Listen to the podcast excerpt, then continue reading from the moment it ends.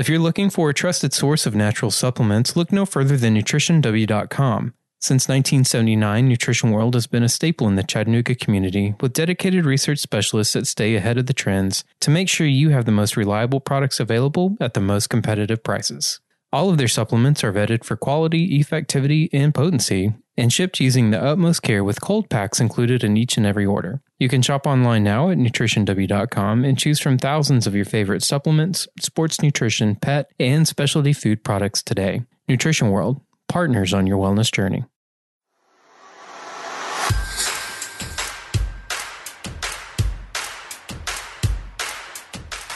Hello, everyone, and welcome back to the Holistic Navigator podcast, where we talk about all things holistic health and believe in the body's ability to heal itself if given the proper nutrients and care.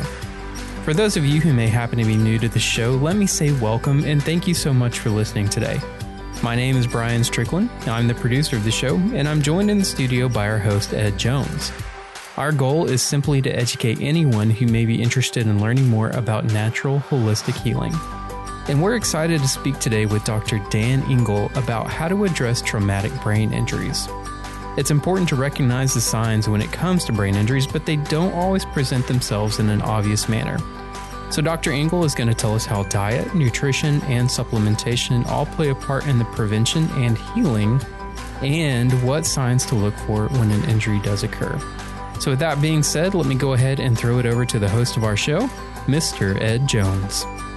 Thank you so much, Brian, for that introduction. And, you know, I've done about 60 of these podcasts now, and I think everyone who's been listening understands my passion for the whole part of my life, the belief of nourishment, nutrition, a body's miraculous ability to heal itself. And, you know, every session I go through and talk, I'm always excited, but I will tell you, that I doubt I've ever been more stoked about speaking to a person than we are going to hear today on concussion repair, traumatic brain injuries from a gentleman who I didn't know about until probably maybe 8-9 months ago. And since I have a radar for everything, because it is my purpose to help share the valuable information, somehow something popped up and I went online and I looked at the YouTube video. I was freaking blown away about the knowledge, experience, and the practical aspect of this gentleman, this physician named Dr. Dan Engle. Welcome, Dr. Engle, to the Holistic Navigator. It's great to be with you, Ed. Thanks for having me on. Dr. Engle has wonderful credentials. He has graduated from the University of Texas Health Sciences. He's done residency, adult psychiatry, neurology at Colorado Health Science, research fellow in forensic psychiatry, fellowship child and adolescent psychiatry, and medical board certifications in 2007 and 2017. But, you know, my first real exposure to you was when I first saw that you had written a book called The Concussion Repair Manual. Well, it wasn't, but 3 minutes later, I put it on my Kindle because it looked so freaking intriguing. And before I had a chance to actually read it, I also, of course, being the explorer that I am, and I know you are, I went on YouTube and I listened to the called Number 11 Concussion Repair Manual with Dr. Dan Engle on the On It podcast. And I just was mesmerized because most of the things you speak about, I've certainly had at least my toe in, and many times my whole leg in, as far as the therapies and all of that. And we're going to talk about one specific part of this, which is the nutritional considerations that need to be coming when someone has had a traumatic brain injury. And I would like, Dr. Engle, for you to kind of define what is a traumatic brain injury so people can know this is the kind of things we need to think about if, like, my child fell and hit their head, or is it all the way down the list to PTSD and strokes? Where does this fit in? Well, that's a good question. Let me take them in the reverse order, because PTSD is oftentimes what happens when the mind is traumatized versus a TBI or a concussion or a traumatic brain injury is what happens when the brain and the nervous system is traumatized. So there's oftentimes a huge overlap between the two. And if somebody's experiencing both, you can't get full resolution of each of them if you're only treating one of them. So it's helpful to understand what are the ramifications. And when I was in medical school and training, there was a pretty rigid diagnosis of concussion that actually is not accurate now. And most of the old school docs believe that you have to have a loss of consciousness in order to have a concussion, and that's not true. So essentially what happens is there's usually an acceleration-deceleration injury that doesn't actually have to include any impact externally at all. Like if somebody's in a motor vehicle accident and they get smashed from behind, they don't necessarily have to whack the dashboard or the steering wheel in order to have such an acceleration-deceleration force that joggles the brain inside the skull. So when there's the obvious injury and somebody obviously has a loss of consciousness or a change in consciousness, that's a clear concussion and could be mild, moderate, or severe in its traumatic brain injury scale. Concussion tends to equate to mild, moderate TBI or traumatic brain injury. And absent of that, if somebody has a fall or a neurologic injury, and they start to have, as a result, on the cascade of symptoms, post-concussive syndrome, then that's a diagnosis in retrospect. Because sometimes people have an injury and they don't necessarily know it because there may not have been that acute, observable outside and external traumatic impact. And post-concussive syndrome, those symptoms span the gamut from clear neurologic symptoms, cognitive symptoms, mood symptoms, sleep, social, etc. And if we just unpacked each of those, then you get kind of a sense. Like the classic presentation is somebody with light noise sensitivity. They have a hard time focusing with concentration, memory recall, ability to stay on task. Reading can get overwhelming because of the toggling of the eye movements back and forth. Being in loud or really stimulating social environments can be overwhelming. Sleep can be disrupted. It can either go up or down. And then mood dysregulation or emotional lability or depression or anxiety or any of those things that can change as a result downstream. So you can see like the symptoms are pretty wide, pretty varied. And if a person didn't have the recognition that these symptoms were related to a head injury, then it can just look like a whole bunch of different things and it can present like a whole bunch of different things. Wow. That is so interesting. I know about 3 years ago, I was doing dips at the gym and the dip bar collapsed and I fell and dislocated both my thumbs. And I did hit my head slightly, but there was obviously no diagnosable concussion, but you're saying that even with something like that, some of these symptoms could surface. Absolutely. Yeah. Wow, that's it. People are walking around with post-concussion sequelae or consequences and not knowing it because they may not have had a severe injury or that like classic and observable smashed head. So at this point, I think people have a really great explanation of, especially expanded explanation of traumatic brain injuries that might include things they never considered before and let them know in the future when something happens to them, loved ones or friends, a new course of maybe considerations about how do we help the body and brain rehabilitate itself because, and I know really quickly that you will agree to this, the conventional methods are limiting. They're certainly not. They're very small toolbox that's helping people to journey past this because neuroplasticity, the ability of the brain to repair itself and to actually change, is very strong. But we have to nourish it. So again, people they accidentally fall off a bike. They go to the emergency room. They're probably going to be sent home with what? Just a very basic advice of what? Go home, get some rest. We hope it gets better.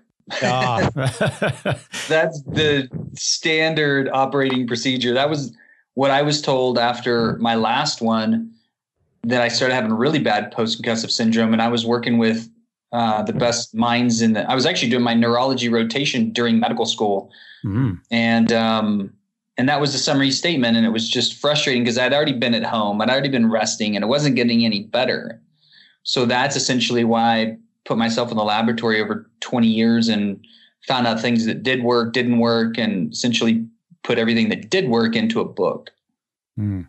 I am so impressed with your book and The Concussion Repair Manual, Dr. Dan Engle. And I got it on Kindle. I actually ordered it from Amazon. I got it, and one of my staff members wanted to borrow it. And it happened that I just had to read it the next day, and I didn't have it. So I went ahead and ordered the one on Kindle because I couldn't wait to read about it. And I'm telling you, it's going to be the keeper book for me. And of course, being in a kind of a system that I have where I talk to many people every day and have a lot of clients who are seeking advice and education, I want to be fully armed. And this was an area that I was so lacking in. And I didn't realize I was lacking until I read your book. So I want to encourage everyone listening, this is interesting reading and you're a great author. So let's talk about the aspect of the nutritional nourishment and intervention that you have learned that would be very, very important to the help to rehabilitate. Because I know years ago, the only other part that I ever ran across with someone is J.J. Virgin actually came to my hometown and we partnered on a PBS special. And she had her child, I think, was in a car wreck, and she gave massive omega-3 levels to products to their child. And seemingly turned the recovery around because it was doing poorly. But, that was 10 years ago. You are way past what we knew 10 years ago. So kind of tell people, how does this work and what should they consider if they know they've had some kind of issues? Mm-hmm. Well, we can take it from a couple of different perspectives. One is diet and nutrition and most of your major foods to focus on. And the other would be supplementation and things that are helpful to take in addition that would just be really hard to get in amounts if you're only doing it from food sources. Mm-hmm. And if we take that from the nutrition aspect, it's helpful to know what foods to eat, as well as it's helpful to know what foods not to eat. So let's start with the second one first. And basically the things you want to stay away from are fried foods, sugary foods, like really sweet or processed foods, and alcohol. So, and that just makes good sense, but it makes even more sense. Well, let me just say it. It makes good sense for longevity, for cardiovascular health, for circulatory health, for optimal hormone health. All of that just makes sense. And it makes even more sense for neurologic recovery because sugar is an inflammatory chemical. So are excitotoxins like MSG and artificial food colorings and additives. All of those things create inflammation in the brain. And after a concussion, if somebody's still having symptoms and their brain is still inflamed, the last thing you want to do is add more fuel on that fire. So sugar is the number one no-go. And then alcohol, because it essentially works as a sugar in the body and it's neurotoxic, that's also a no-go. And it's helpful to have a list of what exactly those things mean compared to a person's usual diet. So if a person's eating the standard American diet, it's going to be high in sugar. It's going to be high in excitotoxins like MSG and food colorings. And it's going to be high in processed foods, which have a lot of additives, and maybe fried foods. So all of those things that are pretty consistent with the standard American diet need to be changed and rehabilitated. And it's hard for people to take something out unless they're going to put something in, because nature abhors a vacuum, and so do people's dietary and personal preferences. We don't like to give up something unless we're going to put something else in there. Mm-hmm. So these are relatively straightforward food kind of upgrades. There's actually another good book that I'll reference that a friend of mine authored a while back, and it's called How to Feed a Brain by Kevin Ballister. He also had a severe TBI and was on a feeding tube and realized that the hospital was feeding them this just horrible standard hospital American nutrition. And so he started to up-level everything with some of the foods that I'm going to speak about, and then blending them up in a Vitamix and putting it through his G tube, through his gastric tube. And at that point, kind of like you were talking about with JJ and her son Grant, when she started giving him high doses of high quality fish oil, he significantly turned the corner and started recovering at an accelerated pace. So did Kevin when Kevin started putting high quality foods blended up into his G tube.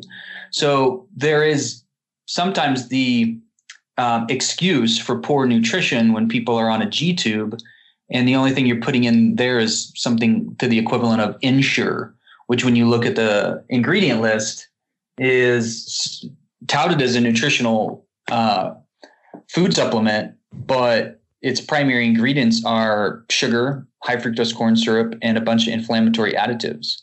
So it's helpful to know what things to take off the table and then to have a standard protocol to work by. And that could be books on ketogenics, on more of a anti-inflammatory paleo approach, or AIP. And there's a lot of great books, and there's a lot of great apps, and there's a lot of great nutritional recipe stacks and calendar formulas that you can put in to make it pretty easy and workable. So if a person was to do that, what would essentially they be orienting towards? High quality fats. We know that a ketogenic approach is rehabilitative to the nervous system because it's giving the brain and the nervous system more high quality fats than a person would typically get on a standard diet. And a person doesn't have to be strict keto. Like you don't necessarily have to be checking your urine ketones to get the benefit, but fairly low in their carbohydrates per day. And that might be lower than 50 to 60 grams of carbs per day.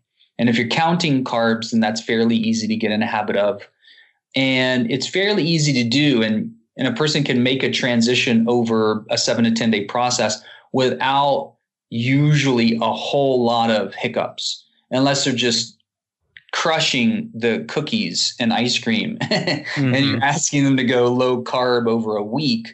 They may go through a detox process, but the general person who's eating relatively healthy can make a shift pretty quick. If a person has super strong cravings and any kind of detox reaction, they just slow it down, double the time, be easy, but recognize too that slow change is lasting change. So high quality fats, moderate proteins, low carbs. And to define high quality fats for those who may not be real clear on that, I do want to remind listeners that, you know, I did a keto podcast probably 9 months ago because I live every single day leaning strongly to keto is how I word it. No, I'm not in full ketosis, but I'm a total believer in the anti-inflammatory effects of being in a very leaning keto diet. But what is the healthy fats? Great. So then they can reference that because you've already kind of unpacked it. And the summary statement would be high quality fats are things that are close to nature, easily assimilatable, that tend to be more liquid than solid. And if you're looking at something like fish oil, it's going to be typically more than would be consumed in just an average day. So if we were taking JJ's example, working with her son, and this comes from a book called When Brains Collide by Michael Lewis. And he did a lot of research on high doses of high quality fish oil. And that was 12 to 16 grams per day. So you'd have to be eating pounds and pounds of salmon every day to get that level of equivalent, probably like 4 to 5 pounds a day. So short of that, coconut oil is an excellent oil. Avocado oil is an excellent oil. Avocados just in general are good. If you can, it's always better to get the whole food source versus just a processed extract or derivative or just one piece of it. So avocados, when eaten in their whole form, have a lot of excellent fiber, and they have a lot of utilizable fat in the pulp itself.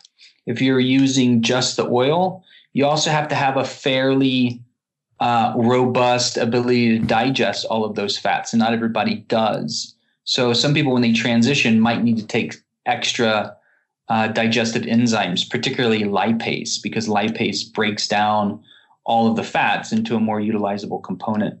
The gallbladder is going to catch up, and the body knows how to break down fats. But if you're relatively low in your fat intake per day, and then you jump up to like 10x it in overnight, your gallbladder might take a bit of a hit. And what would that look like? It'd look like belching, discomfort after eating, bloating, loose stools, etc. Okay. So those are some basic oils: fish oil, coconut oil, avocado oil, and then you're going to get typically a lot of good oils from your basic nuts and seeds. However, most of those are a bit higher in omega-6s and 9s than they are in omega-3s. And omega-3s are essentially the building blocks of the nervous system, especially the neuron sheath or the cell membrane. And that's DHA and EPA as the two principal components in fish oil that rebuild healthy neurons. So that's kind of a rundown, and your basic quality meats are going to be high. Meats need to be all organic, as close to nature, humanely and sustainably grown, processed, and harvested. And ideally, if it's grass-fed or any of your game meats, then they're grown on or raised primarily grass-fed and grass-finished. And there are a lot of different reasons that we can unpack kind of all of those, but that's just essentially like your standard operating procedure when it comes to oils and meats. And then as it relates to carbs, as one of my teachers told me a long time ago, if you told somebody nothing else when it came to food, it's shop in the outer aisles versus in the middle aisles. And basically the outer aisles tend to be where all your bulk goods are. So bulk beans and nuts and seeds and grains and vegetables, etc. Whereas all the processed foods tend to be in the middle aisles, packaged foods, frozen foods, etc. So the basic carbs could be supported by whole grains. And again, foods, if we're going like Whole30 kind of approach or paleo kind of approach, your foods are as close to nature as possible. So while purple potatoes and sweet potatoes and your more like starchy vegetables are close to nature, they're also high in carbs. So anytime somebody's using that kind of approach in an early, particularly acute phase, it's to minimize those really starchy vegetables and that are going to spike your blood sugar. And also, when able, use your vegetables and those more starchy foods in a raw form than a cooked form. For example, beets will spike your blood sugar 1 to 5 points in a raw form. Versus if you eat cooked beets, they're going to spike your blood sugar about 50 points. Wow. Because the sugar is much more usable and assimilatable. They're still going to have fiber. And your cooked beets are going to get the sugar into the system faster. But raw beets are still going to have a lot of the same benefits, particularly if somebody's increasing their fat intake, because beets help the gallbladder assimilate fats. And most people don't get enough fiber in their diet. So there's so much benefit about you being able to eat vegetables in their raw form, unless somebody is really super weak in a cold, damp environment and it's clearly out of season. And, you know, here in Boulder right now in mid-January, there are not a whole lot of vegetables that grow above ground unless you're curating them yourself. So I tend to eat more of the under the ground vegetables in a cooked form during the wintertime, and all of your above ground vegetables uncooked or in a raw form in the summertime. So if we're just talking about nutritional approaches, the usual rules always apply. Eat close to nature, eat clean, mostly plants, not too much, right? Kind of like the Omnivore's Dilemma approach that Michael Pollan wrote about. So when people do that, and they're eating clean and they're working towards a more anti-inflammatory paleo / keto approach, they're taking care of 90% of their nutrition needs. They may not still be getting all the brain nutrients that they need for full recovery, because it's just hard to get a lot of those in food form at the levels that are needed. That if we got into specific brain supportive foods, egg yolks are amazing because it's got lecithin, B vitamins, fat soluble vitamins, and it's got a lot of the jing or the mana, like the life energy that makes new life. So egg yolks have a lot of the micro and macronutrients the brain's going to be fed on and nourished by. Not everybody can do eggs. Sometimes eggs are inflammatory for people, even if they're high quality eggs. Person might have an allergy to them, or they could be inflammatory. Usually the raw yolk is more assimilatable than the cooked, because once you start cooking proteins, sometimes they get a little bit more coagulated and are a little bit harder to digest. If people are doing dairy, goat is usually a lot better than cow. So goat milk can be really healthy and healing for people. Again, they have to just check to see if it's inflammatory or not. How would you know? Being able to test how well people are essentially moving in their body. And if they start bringing a consistent food in and they feel tighter with a little bit more inflammation, or they're more sore, or it increases their brain inflammation and worsens all of their symptoms, then that could be a marker. Today's episode is brought to you by Buried Treasure Liquid Nutrients. If you're looking to give your immune system a kick in the pants this winter season, look no further than Buried Treasure Liquid Nutrients ACF. ACF is the natural boost your immunity needs. It's packed full of potent ingredients like elderberry, echinacea, and olive leaf, and is paired with essential vitamins and minerals to help keep that winter illness at bay. Plus, it's a liquid, which means that you get fast results. For more information or to purchase, visit our trusted partners at NutritionW.com. Buried Treasure. Experience the liquid advantage. And let me make a comment here. I want to, again, reemphasize how freaking impressed I am with you. We just don't have many people, especially in the medical field, who understands the big picture as you do, Dr. Engle, because I've witnessed it for my entire life, the power of food, and the things that you speak about is almost like somebody from another planet. Like the life energy of a food is important. And you talk about, the eggs. And the thing is, we live in a part of the country here where we're way behind, and you don't really find a lot of the great, sources of super clean foods at restaurants or any place. And so it's a search. But I'll tell you, everybody knows that even the basic grocery store has eggs that rate from good, better, and best. They actually do carry the really good eggs. And I'm a huge, huge fan of that, as people who listen to me know. And of course, so at this point, we're talking again about traumatic brain injuries with Dr. Engle, and, we're imagining that someone's had an issue. And again, reemphasizing the fact that it isn't like the old days where you actually fell, had, black eyes and dilated pupils, and the doc said you got a bad concussion. No, you can have brain injury even with far less aggressive falls or anything else. So don't think that's not an issue. And we all fall. I mean, if you live long enough, you're going to slip on a sidewalk. You're going to, just somewhere in the house, or bump your head on the wall. So, keep these things in mind. So at this point, the diet we were living on, you're recommending highly an anti-inflammatory diet. And again, if people listen to me, that's probably every other podcast I speak of the value of that.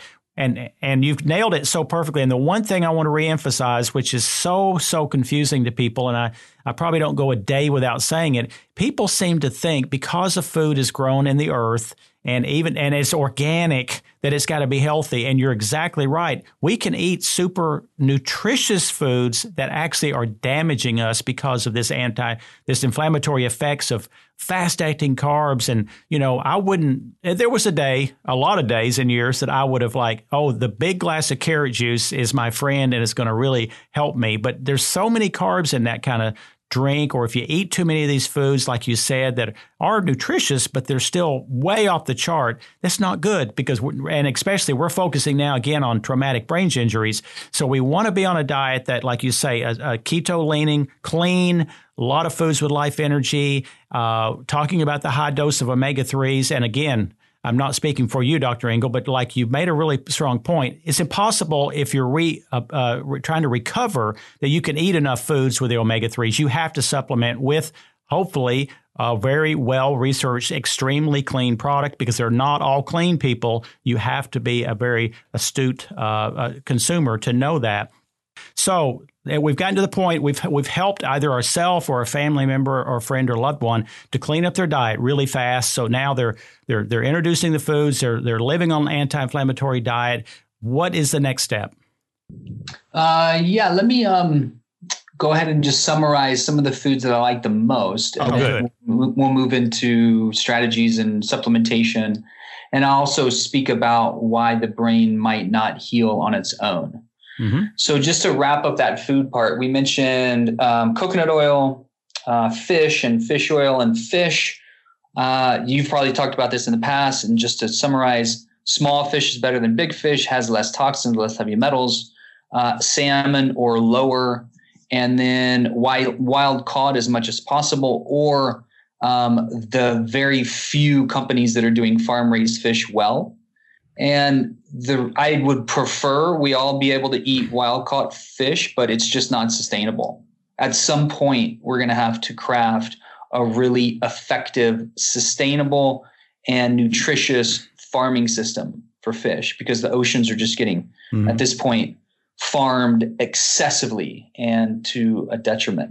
So those two foods, we mentioned egg yolks. Turmeric is another incredibly healthy food. It's much more bioavailable if you add black pepper to it. So therefore, curries are oftentimes really helpful. They're also warming if people have a damp or cold condition. Dark chocolate is an actual really amazing food. Most chocolate on the market has a lot of sugars and hydrolyzed proteins and additives in there. So ideally, as dark as possible. Now, would you count 72% dark enough, or do we need it to be in the 80s? 85 and higher. Right. That's what I say. 85 and higher. Okay. Yeah. Coffee is an excellent food for the brain. When you look at people, and not necessarily coffee just by itself, but caffeine in general, like green tea, black tea, and coffee. When you look at the numbers of people with stroke and dementia, it's quite a bit less when people actively consume something caffeinated on a regular basis. It's just, particularly with coffee, if it's not organic, it accumulates a lot of toxins because it has a lot of pesticides sprayed. And it's also hard on the adrenals. It screws up people's sleep. It makes people anxious. So it's not, I mean, there are other ramifications. I tend to be already pretty amped up. So if I do coffee on a regular day, I need to know that I'm going to burn it strong for the next 4 to 6 hours. And ideally, bulletproof style or keto style where you're adding fat to it so it smooths out the caffeine kind of arc. But those are just a summation of some really high quality brain foods.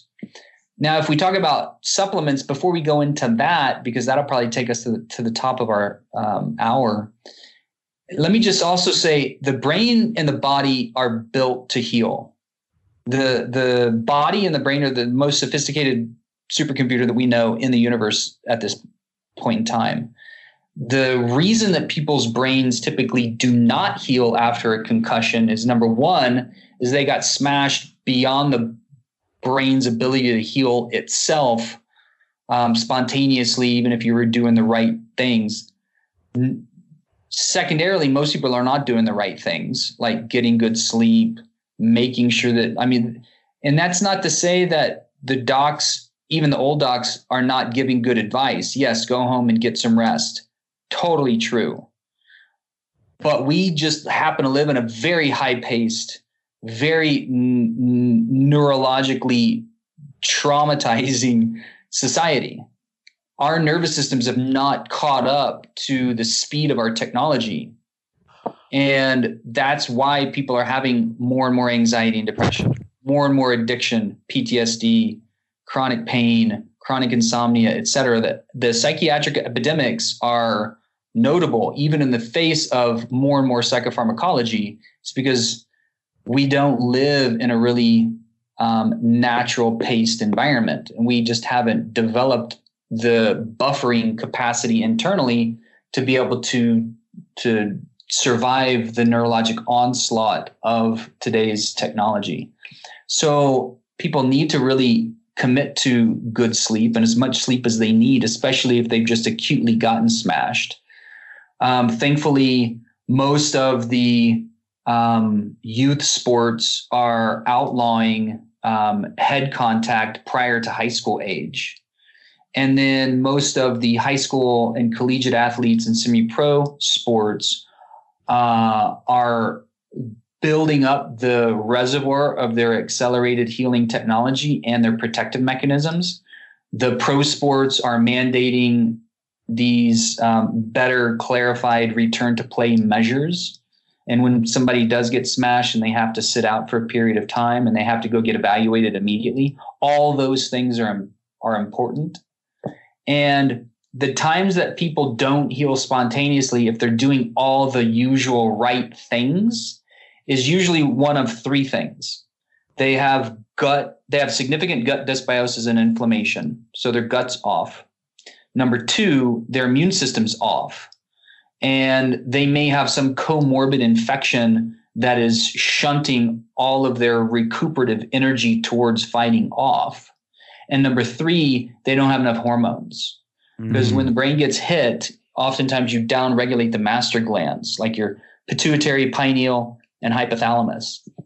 And if you don't have enough energy, or if the CPU of the brain at the master gland level is altered and it's not functioning properly, or it's not sending the right signals, or it's not sending enough of the right signals, then the rest of the body downstream isn't able to function as well. So somebody might have low testosterone, low adrenals, and low thyroid, but if it's because of a central issue, then you have to get the brain back online.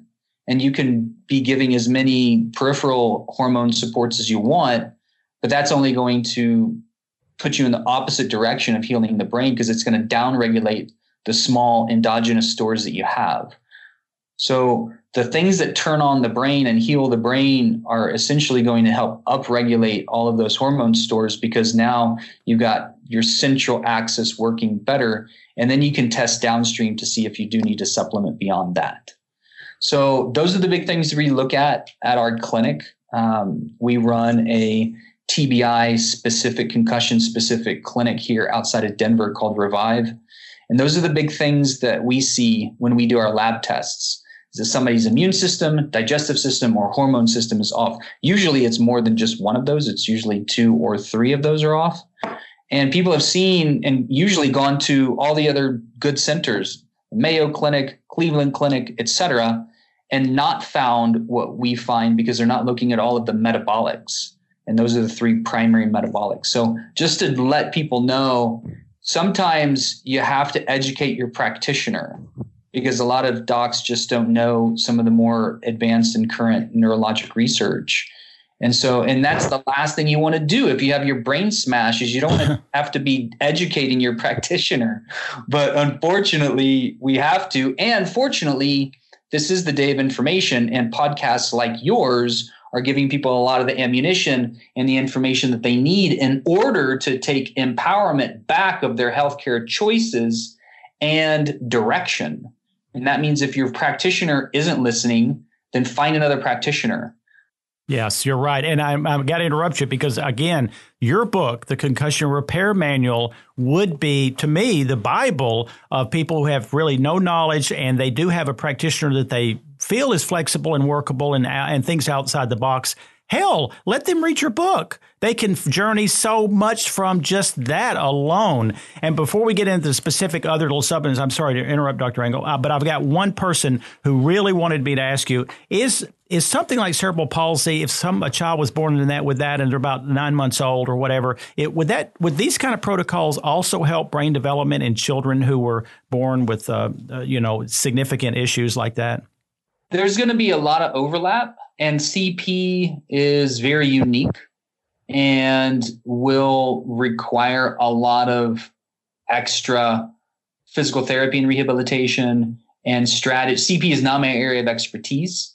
But we have seen kids with CP in our clinic, and it is a lot of similarities when you're talking about dietary strategies and going more keto and going more anti-inflammatory and using some of the supplements that we're going to go over here in just a little bit, and continuously working to accelerate the goals and the strategies to maximize that little child and that young person's neurologic development and recovery.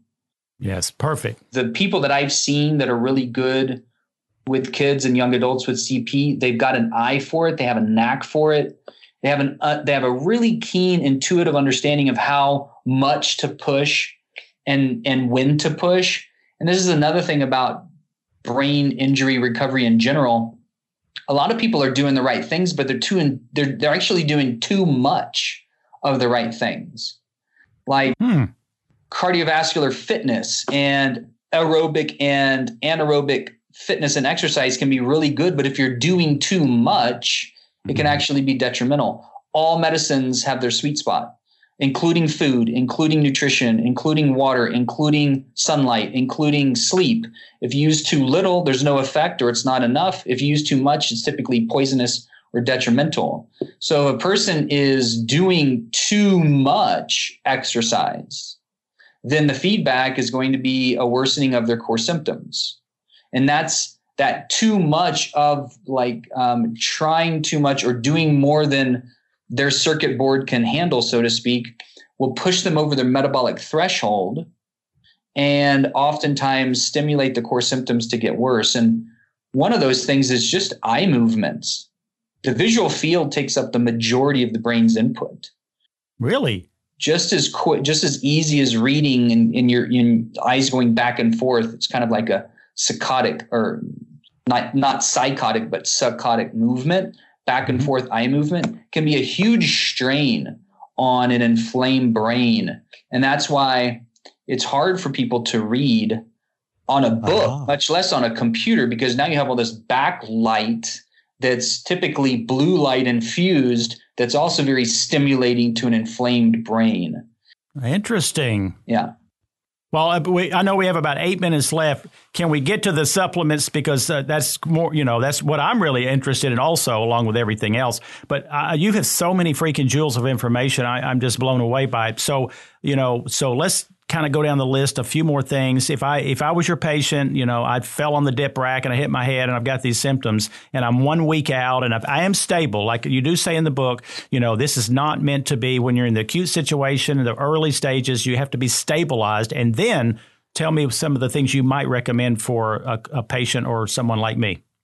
Yeah. The two biggest supplements straight out of the gate, and you might get two different answers, or you might get different answers from other practitioners about what their two favorites would be. But mine are fish oil and CBD. Oh, cannabidiol, CBD. Okay. Which is your non-psychoactive primary constituent. Well, it's the primary one that's known and touted, but there's a lot of other CBN, CBG, THC. THC is your psychoactive component of medical cannabis. CBD is your non-psychoactive form of medical cannabis, and CBD is hugely anti-inflammatory, and it supports neurologic recovery. It's also neuroprotectant. So people with it on board, if they're playing combat sports, and CBD is allowed by WADA tests and most, if not all, I think at this point of the professional sports associations, people with CBD on board that are going to go into a high contact or combat sport kind of arena have less of a likelihood of developing a concussion or TBI long as a sequela if they have an injury, if they have CBD on board. Same thing with fish oil. That is so interesting. And in fact, we've done 3 podcasts on CBD. Actually, the one last week we did, and not one of these 3 people has ever said that. What a piece of magic, because there's another reason to make sure not only to be wise about options in treatment, but to be wise about the prevention, to have us that build that flexibility and that cushion so that when life happens, we are far more prepared than the person who's already their gas tank's empty on all this. So that's one, omega-3, high dosing, CBD. Yeah. What's anything else? Yeah. And then your liposomal glutathione, liposomal vitamin C, and alpha lipoic acid. Now, those are just like across the board beneficial. You could get more targeted. So if somebody had depression as a result of post-concussive syndrome or mood lability as a result, then lithium orotate's really good.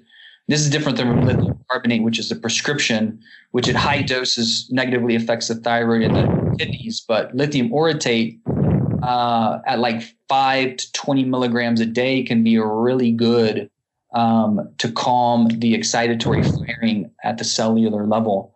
Lipoic acid, vitamin C are just antioxidants and anti-inflammatory agents. And some glutathione is as well. Wow. I've talked to so many people who are knowledgeable, very knowledgeable. Very few people have your wide range of the things you have just talked about, Dr. Engle. I mean, the thing about lithium, I know the New York Times had a really great article about 4 years ago, and the headlines was, should we put a small amount of lithium in all drinking water? Because they're talked about the neuroprotective effects of it and the memory ability to maintain memory as we age. And, you know, people classify a word like lithium. Oh, it's bad because, you know, manics take it. It has all these side effects. There's all kind of colors to everything, and it's low dosing. And I did it for years. I took small doses of 3 to 5 milligrams. But, you know, you kind of get off the radar screen and you quit taking those things. But I love everything. The omega-3s, the coconut oil, the CBD, the glutathione. And I'm a huge fan of what you're saying. The lipo increases absorption rate. Yes, it tastes terrible because they're in liquids, but there's so much more bioavailable. And I just love everything you're about, all the journey, your personal journey. I think I read that you lived in the jungle for 1 year by yourself or whatever. Is that true? I did. Yeah. Oh, I am jealous, my friend. I'm so jealous. How old were you when you did that? This was about 12 years ago, maybe 13. Yeah, I was about 33, 34. Oh, my gosh. Was it just give me a 30 second. Was it a kind of a turning point in your life? 100%. Okay. I went down to study from the herbalistas and the plant medicine teachers there. And it was really good to just unplug. No running water, no electricity, no other gringos. Well, my brother, I so appreciate your time, Dr. Engle. You're going to help so many people. So I cannot thank you enough. And again, the Concussion Repair Manual by Dr. Dan Engle. You have a great day, my friend. Will do, Ed. I look forward to our next conversation. Yes, sir. All right. And thank everyone for listening to the Holistic Navigator. As always, please send your questions in, recommend it to your friends. Thank you so much. You really make my day, all of you, and especially guests like Dr. Engle. Have a great, fearless, and very happy day. Thank you. The information on this podcast and the topics discussed have not been evaluated by the FDA or anyone of the medical profession and is not aimed to replace any advice you may receive from your medical practitioner. The Holistic Navigator assumes no responsibility or liability whatsoever on the behalf of any purchaser or reader of these materials. The Holistic Navigator is not a doctor, nor does he claim to be. Please consult your physician before beginning any health regimen.